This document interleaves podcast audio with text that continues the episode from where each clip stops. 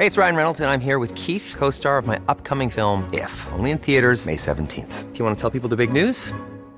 All right, I'll do it. Sign up now and you'll get unlimited for $15 a month in six months of Paramount Plus Essential Plan on us. Mintmobile.com slash switch. Upfront payment of $45 equivalent to $15 per month. Unlimited over 40 gigabytes per month. Face lower speeds. Videos at 480p. Active Mint customers by 531.24 get six months of Paramount Plus Essential Plan. Auto renews after six months. Offer ends May 31st, 2024. Separate Paramount Plus registration required. Terms and conditions apply if rated PG. It's that time of the year.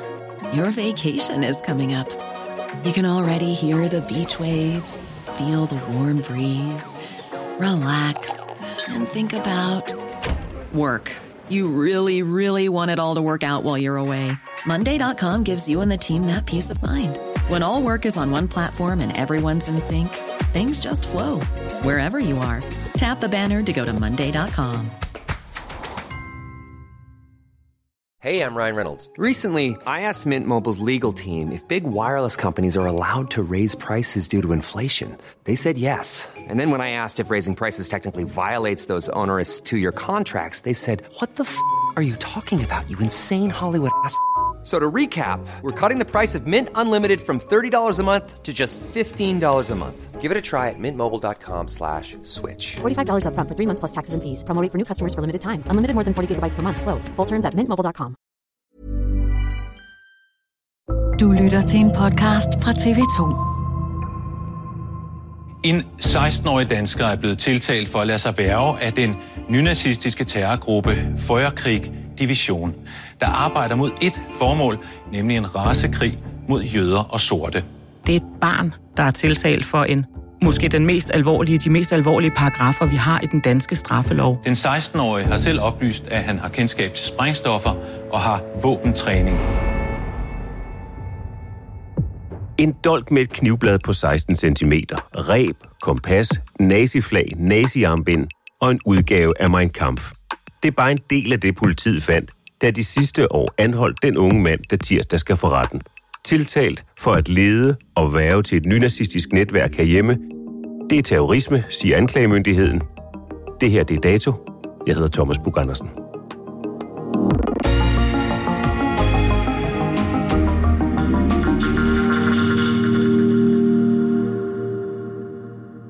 Hvor ofte står du foran en retsbygning? Jamen, det her halvår kommer jeg til at stå der rigtig, rigtig meget. Der er mange store sager. Der var plejehjemsagen for Randers. Nu kommer Feuerkrig Division, Louise Borligt, Mia Skadhauge i Aalborg, Fields, og så lige det løse. Hvad er dit trick, når du skal stå ofte mange timer under en paraply eller i soppende regn og stå foran et kamera og rapportere fra en retssag? Man er så koncentreret, så der er egentlig ikke noget trick. Det handler om at være i det og forberede sig grundigt, selvfølgelig. Med tid må du også være, have etableret nogle gode forbindelser og gode kontakter til folk, der kan inden fra retspersonalets kantine hjælpe dig med en god kop kaffe. Det hænder, vi får kaffe, og i en af retsbygningerne er der en retsbetjent, der altid kommer med småkager. Oven i købet. Wow, velkommen til. Tak for det. Astrid Sundberg, retskorrespondent her på TV2. Øh, De fleste kender dig fra tv. Jeg kender dig her fra gangene, og det er også en fornøjelse. Tirsdag begynder en retssag mod en 16-årig dreng, som er tiltalt for at have tilsluttet sig et nynazistisk netværk. Hvad er det præcis, den 16-årige er tiltalt for? Han er tiltalt for at have tilsluttet sig øh, det netværk, man kalder Feuerkrig Division, med henblik på at begå terrorhandlinger. Så er han også tiltalt for at have værvet en kammerat til at være del af det samme netværk. Og han er tiltalt for at have delt materiale i lukkede grupper på internettet, som blandt andet handler om bombemanualer og hvordan man kan foretage angreb. Derudover så mener anklagemyndigheden også, at han har været del af Feuerkrig Divisions ledelse, eller i hvert fald arbejdet sig op mod toppen, og har medvirket til at skrive en manual om, hvordan man bliver en god Feuerkrig-divisionssoldat. Og der skal drengen her ifølge tiltalen have skrevet direkte afsnit. Han skal også have læst korrektur på det, man udgav i den her håndbog. Det handlede om sammenslutningens formål og forventninger. Forventninger til, at medlemmerne de skulle udføre angreb. Opfordringer til at begå terrorisme. Det er ikke tit, vi hører den form for anklager. Hvor usædvanlig er den her sag? Den er meget usædvanlig. Det er første gang, vi har en sag, hvor der er rejst tiltale øh, mod nogen for at tilslutte sig et højere ekstremistisk netværk, øh, i hvert fald efter krigen. Og derudover så er der tale om en dreng, som er 16 år i dag, men han var 15 år på gerningstidspunktet. Føjerkrig Division, lad os lige få på plads. Hvad er det for en organisation? Hvad er det for et netværk? Det er et øh, relativt nyt netværk, som blev dannet af en 13-årig dreng i Estland i 2018. Og det er et netværk, som primært har opereret online, altså øh, på internettet. Det er ikke sådan, som man forsamles i store fysiske grupper og går strækmarsch og sætter armen i vejret, mens man hygger sig til de her møder. Man mødes typisk ikke fysisk, det foregår online. Det er en gruppering, som er udsprunget af det, man kalder Atomwaffen-division, som er et større nynazistisk netværk også. Og hvis man ser på de højere ekstremistiske netværk sådan helt generelt, så regner man øh, Feuerkrig Division for at være ude i den side, hvor man er mest... Øh, har størst intention for rent faktisk at begå angreb. Man vil agere gerne med vold for at omstyrte samfundet, sådan så man kan få et vidt overherredømme. Det forlyder, at gruppen faktisk opløste sig selv sidste år, men det er ikke usædvanligt i det højere ekstremistiske netværk, at man sådan lidt flytter navne og flytter fokus, men stadig opstår med de samme personer i de samme netværk. Det er noget, der sker, øh, og det er Center for Terroranalyse også meget opmærksom på. Det, du beskriver her, Astrid, det er jo det er jo drenge, altså 13-15-årige drenge, som sidder foran deres computer. De er ikke ude og gøre noget rent faktisk i den fysiske verden. Hvor farlig er sådan et, et netværk? Det er noget, som efterretningstjenesterne taler meget om internationalt. Og der har rent faktisk, selvom der er tale om børn, så har der været hændelser. I Litauen var der en 19-årig teenager også, som blev anholdt efter, der havde været et forsøg på en bombesprængning foran en kontorbygning, og han havde remedier til sprængninger på sig. Der har også været øh, planlagt angreb mod synagoger, mener man fra Føjerkrigsdivision i USA. Men det er så også en gruppe, som man har overvåget meget intens. Den har ikke været særlig stor, men det er noget, som man holder meget øje med, for efterretningstjenesterne mener, de har kapacitet til at udføre angreb. Så lad os tale om den, om den konkrete øh, sag. En afgørende dag, det er den 7. april sidste år, hvor den 16-årige dreng bliver anholdt. Han er på, på det tidspunkt 15 år. Hvad, hvad ved vi om, hvad der sker ved den aktion? Vi er i en lille by uden for Holbæk. Det er et helt almindeligt boligkvarter. Der er navneforbud i sagen, så jeg kan ikke gå helt i detaljer med præcis, hvad der sker, men politiet ringer på døren lidt før klokken 06.48 hjemme hos drengen, hvor han bor sammen med sine forældre. Og han får altså at vide, at han er sigtet i en sag, der er så alvorlig. Det handler om terrorparagrafen. Da politiet kommer ind på hans adresse, så beslaglægger de en lang række effekter. Det kan være, at de har fået nogen andre steder fra, det ved vi ikke, men i hvert fald ved vi, hvad der er som beviser i sagen. Og det er en iPhone, der er en HP bærbar computer, så er der en anden computer, en stationær computer, og så er det, at vi går over til de lidt mere usædvanlige ting. Politiet beslaglægger også en dolk med et knivblad på 16 cm. Det er en ulovlig dolk. Der er en ammunitionskasse, hvor politiet finder en halsedisse, altså sådan et tørklæde, man kan have om halsen og måske også trække op over ansigtet. Der er reb, der er kompas. Så finder man en kasse med et naziflag og et nazi-armbind. Der er Adolf Hitlers Mein Kampf Turner Diaries, som er en skrivelse, der også er meget populær og omtalt i de højere ekstremistiske kredse. Man finder yderligere kamuflagetøj, og så finder man altså også et flag, som stammer fra Føjerkrig Division. Det fremgår ikke, om han selv har malet og lavet det, men der er altså et flag fra Føjerkrig Division. Derudover så er der en såkaldt netværk harddisk, som han også kan have brugt i sit arbejde på nettet med Frøjerkrig Division. Hvad sker der så med drengen? Drengen bliver fremstillet under grundlovsforhør. Det ender med, at øh, retten finder, der er begrundet mistanke for, at han har gjort sig skyldig i det, han bliver sigtet og fremstillet for. Altså den kontakt, den ulovlige kontakt med terrororganisationen øh, Føjerkrig Division. Så han bliver, han bliver varetægtsfængslet fordi han er et barn, så bliver det så i surrogat, som det hedder, på en sikret institution. Men det svarer altså til varetægtsfængsling. Så han har ikke været hjemme siden da. Er det første gang, at øh, politiet og myndighederne er i kontakt med drengen her?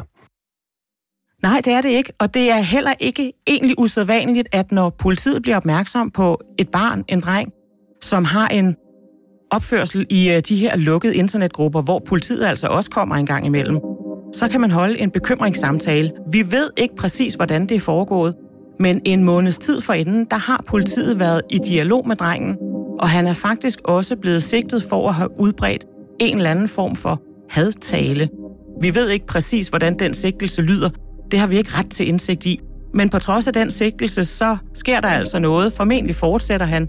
Man vurderer i hvert fald med efterretningstjenesten hjælp, at han skal anholdes der i april måned. Politiet anholder på samme tidspunkt også en anden dreng. Hvordan finder det sted?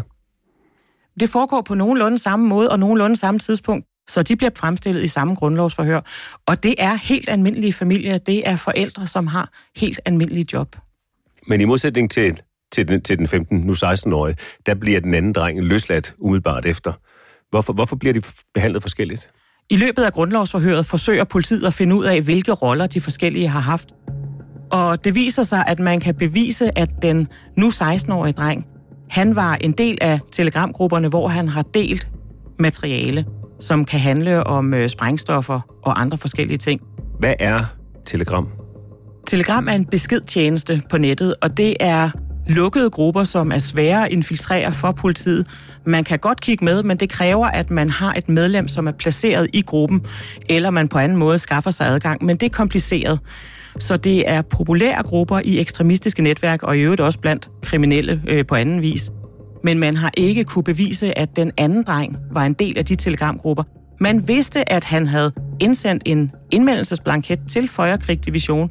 Det havde han gjort øh, på baggrund af et arbejde eller opfordring fra kammeraten, hvilket kammeraten faktisk også i dag er tiltalt for. Men at han skulle agere yderligere derudover, det har man ikke fundet bevist. Han er også senere frifundet i sagen, og han er indkaldt som vidne, så han skal altså i retten i Holbæk fortælle fra vidneskranken om, hvad det er, han har oplevet. Og så lad os prøve at kigge lidt nærmere på, hvad det egentlig er specifikt, han er anklaget for, den, den nu 16-årige dreng. Er der noget, der tyder på, at den 16-årige planlagde et konkret terrorangreb i Danmark, eller, eller andre steder, men særligt i Danmark? Ud fra det, vi kan se, så er der ikke noget i tiltalen, der direkte peger i den retning. Han skal have arbejdet med det formål, at der skulle komme terrorangreb, men det er ikke sådan, så der fremgår nogen steder en adresse eller konkrete planer eller en dato. Det kan godt være, at politiet er nået hen i retning af, at man har fundet noget, der pegede i den retning, men det er absolut ikke så konkret. Og drengens forsvar, det er jo også, at Føjerkrig Division og det, han har lavet, jamen det er foregået på internettet. Det har ikke noget med terror eller terrororganisationer at gøre. Hvad ved vi så, hvad ved du, øh, hvad ved man om, hvordan den 16-årige dreng skulle være kommet i kontakt med øh, Frøjerkrig Division? Når man nærlæser, hvad efterretningstjenesterne skriver omkring højere ekstremisme, så er man meget opmærksom på, at spilmiljøet, drenge, der er online, er et sted, hvor der sker radikalisering. Når du er inde på en spilplatform, et online-spil, så sidder du måske helt alene på dit drengeværelse, du har høretelefoner på, dine forældre aner ikke, hvad du laver. Samtidig med, at du skyder på nogle mennesker, så har du også nogle fællesskaber i det her spil. Og så er det ret nemt at gå fra at skyde på nogen online til at tale om, hvem det er, man skal skyde på. Og den radikalisering foregår ofte den vej, så henter man folk ud, drenge ud til nogle andre lukkede chats.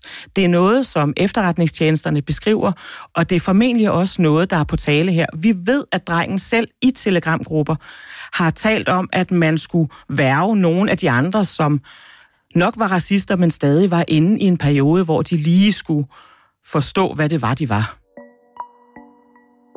Lad os lige tale lidt om, Astrid, hvor bredt et fænomen det her er, altså at unge danske drenge bliver del af et øh, højekstremistisk netværk, endda med terror i sigte. Er den 16-årige dreng her en enlig svale, eller hvor omfattende er det?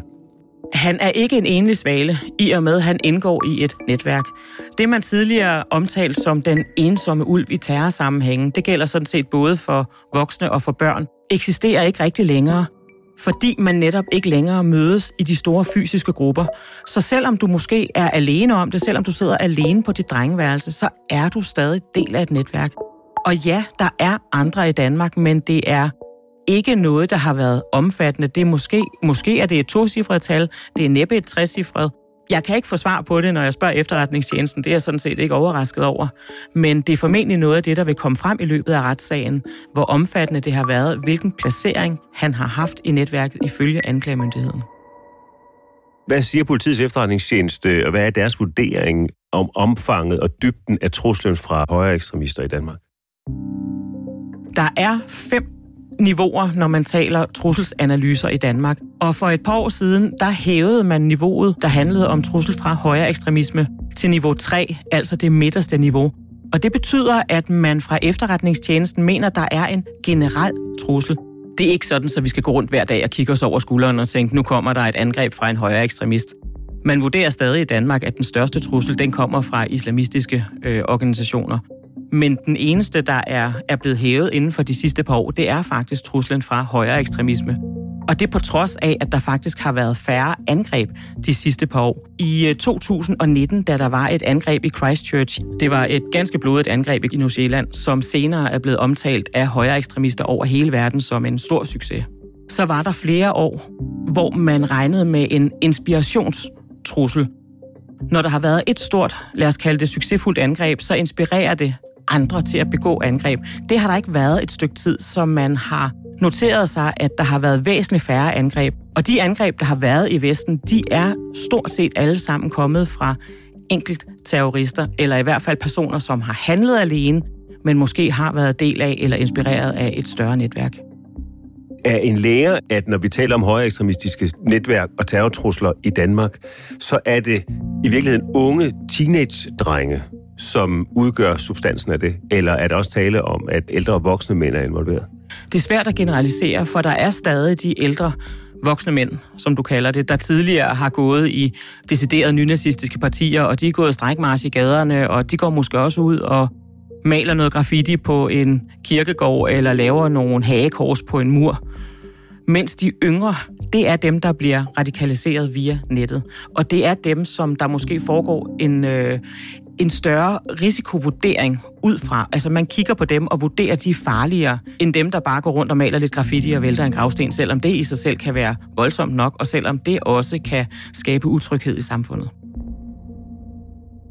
Men hvis det hele er noget, der foregår i lukkede chatrooms på nettet og foregår online, hvorfor har han så naziflag og uniformer og, og ammunitionskasser osv.? Det er svært at sige, og det er formentlig også noget af det, der kommer frem i løbet af sagen. Kamuflagetøjet, han har haft, det kan måske være noget, man skulle bruge i forbindelse med et angreb, eller noget, man leger med tanken om at bruge i forbindelse med et angreb.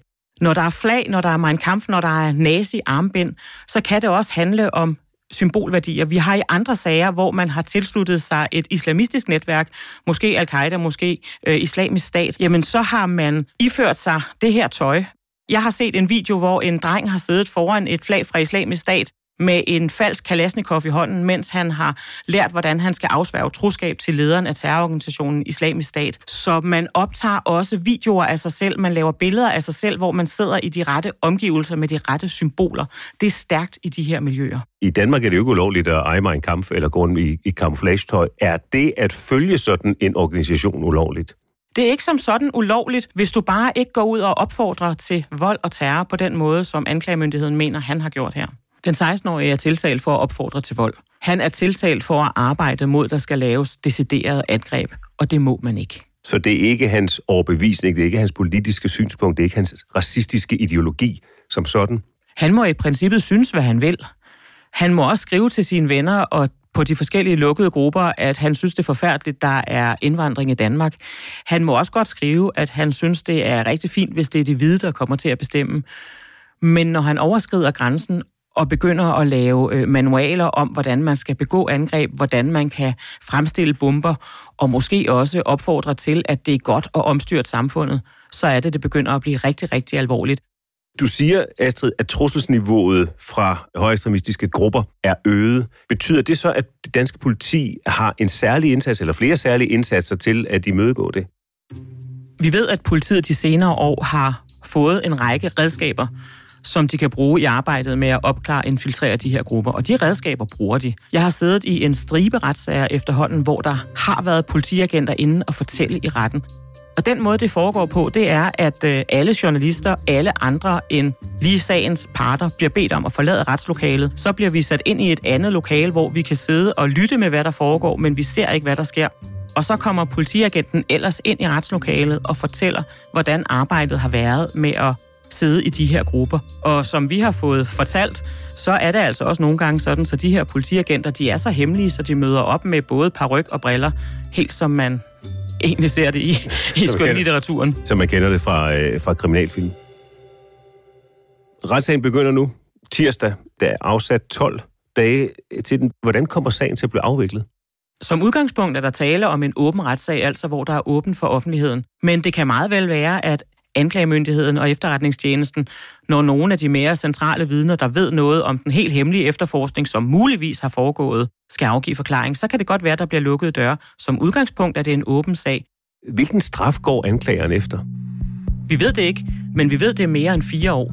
Og det ved vi, fordi sagen er rejst som en nævningesag, og så kræver man mere end fire år. Det er så samtidig også så usædvanlig en sag. Det er et barn, der er tiltalt for de mest alvorlige paragrafer, vi har i den danske straffelov. Så hvad det ender med, det ved vi ikke. Han nægter sig skyldig, men ifølge anklagemyndigheden, så er det her en meget alvorlig forbrydelse. Hvad kommer du særligt til at kigge efter holde øje med?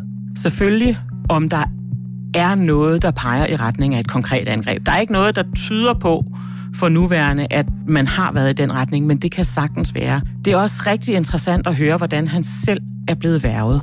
Han har til synligheden givet udtryk for, at han nok altid har haft nogle racistiske tendenser, men det tog ham noget tid at springe ud som rigtig racist, som rigtig føjerkrig, som en, der virkelig troede på vidt overherredømme og mente, man skulle gøre noget for det.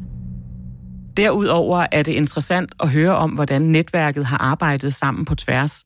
Hvor stort det har været i Danmark, og hvem der egentlig bestemmer. Er det alle sammen teenager? Hvor gamle er de? Vi ved, der er nogen, som har været oppe i 20'erne, der i hvert fald har været involveret i en sag i USA, der handlede om trusler, måske sprængning mod en synagoge. Men hvor gamle er de her egentlig? Er det kun børn? Skræmmende. Tak for den øh, analyse og fortælling, Astrid Sundberg. TV2's retskortsmodel. Det kommer næppe som en overraskelse for dig, men nu siger jeg det bare lige for en sikkerheds skyld. De tidligere episoder af Dato, de ligger hvor du henter din podcast, og der er masser af dem efterhånden. Det er Rikke Romme og Elisabeth Røl Yskes, der har tilrettelagt denne episode. Søren Valur og Leo Peter Larsen stod for lyddesign. Redaktør Astrid Louise Jensen. Jeg hedder Thomas Bug Andersen. På genhør.